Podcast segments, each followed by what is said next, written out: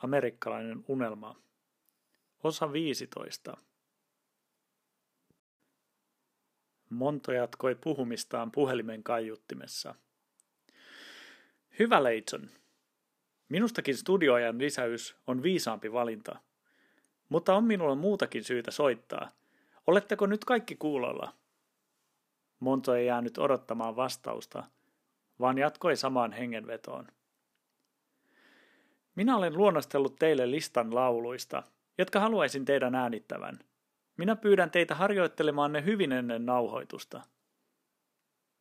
Millaisia kappaleita? Tim Anderson kysyi.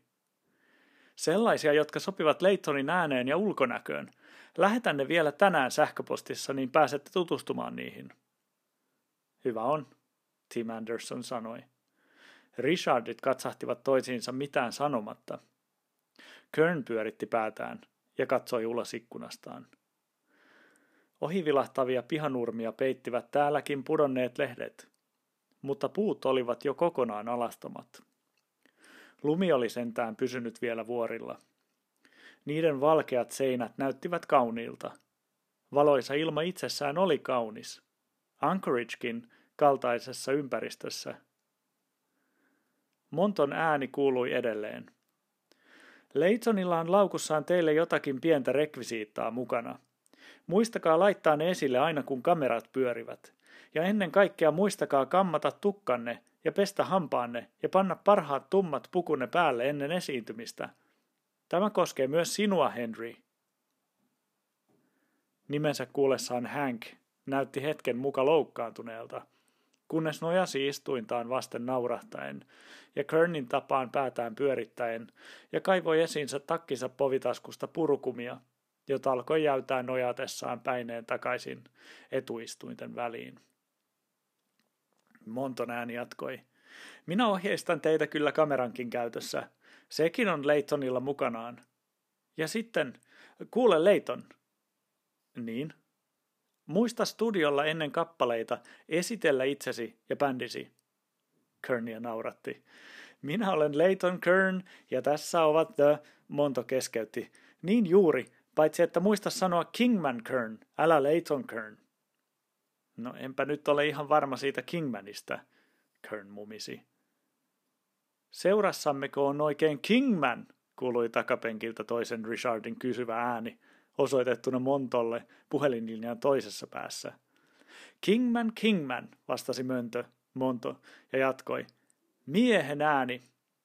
Auton miehet katselivat toisiinsa, pois lukien Kern, joka oli taas kääntänyt katseensa kohti sivuikkunan maisemia. Oliko tuo poissa olevan oloinen mies muka esiintyjä? Muka joku, jota voisi kutsua nimellä Kingman? Monto jatkoi puhelimen kaiuttimesta. Niin, niin.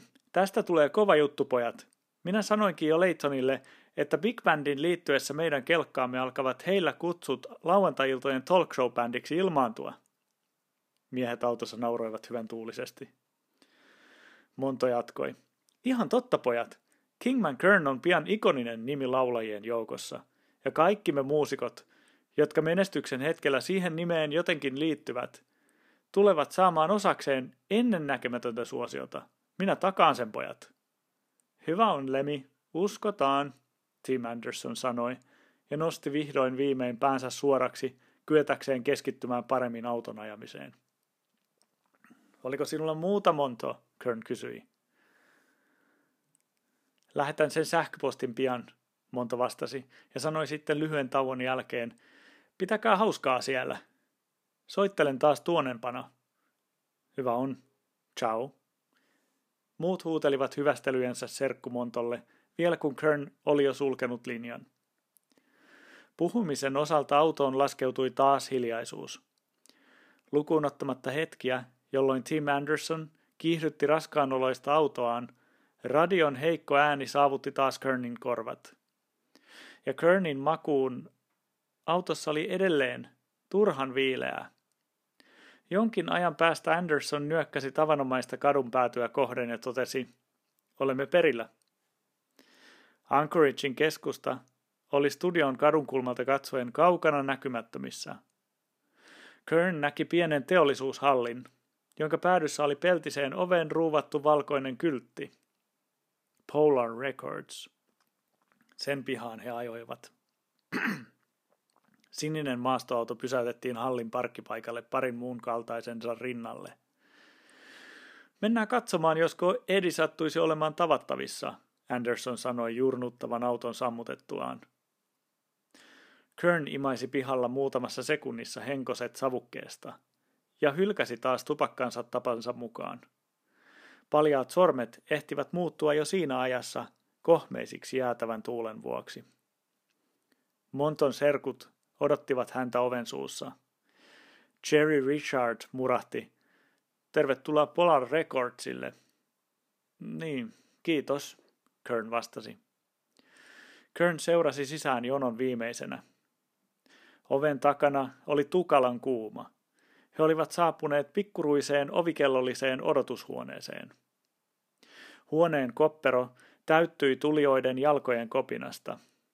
Kernin suureksi riemuksi hänen silmänsä osuivat ensimmäisenä italialaisia kulinaari-iloja tarjoavaan murukahviautomaattiin. Pieneen huoneeseen oli sullottu myös keinotekoinen ruukkupalmu, sohva ja kaksi nojatuolia. Silti huone ei näyttänyt lainkaan kalifornialaisen levyyhtiön kultalevyjen koristamalta odotushuoneelta, vaan ennemminkin autohuoltamon tai renkaanvaihtofirman eteiseltä. Toinen selin Kernin päin seisovista jättiläis-Richardeista soitti peremmälle johtavan oven vieressä olevaa ovikelloa. Ei kuulunut kellon ääntä, ei oven takaista liikettä, ei mitään. Hiljaisessa huoneessa oli vain kahviautomaatin humina. Kern siirtyi ovikynnykseltä sen luo. Kuului kuinka hiljaisen, hiljaisten miesten kengät rapisivat lattiamuovilla. Toppatakin hiha suhisten painettiin uudelleen ovikelloa. Ei vastausta. Anderson siirtyi lysähtäen istumaan nojatuoliin. Kern painoi kahvikoneen, kahvikoneen americano-painiketta, mutta kone ei pudottanut haarukkaan kuppia. Soitan vielä kerran, toinen Richardesta sanoi. Kuului ovikellon painikkeen näpsähdys. Kernkin painoi vielä kerran americanon näppäintä. Sitten hän koitti espressoa. Kahvikone oli vaiti. Sen sijaan oven takaa kuului nyt lähestyviä askeleita. Ovi aukesi ja aukkoon ilmestyvä mies huudahti, "The Goodie Big Band!"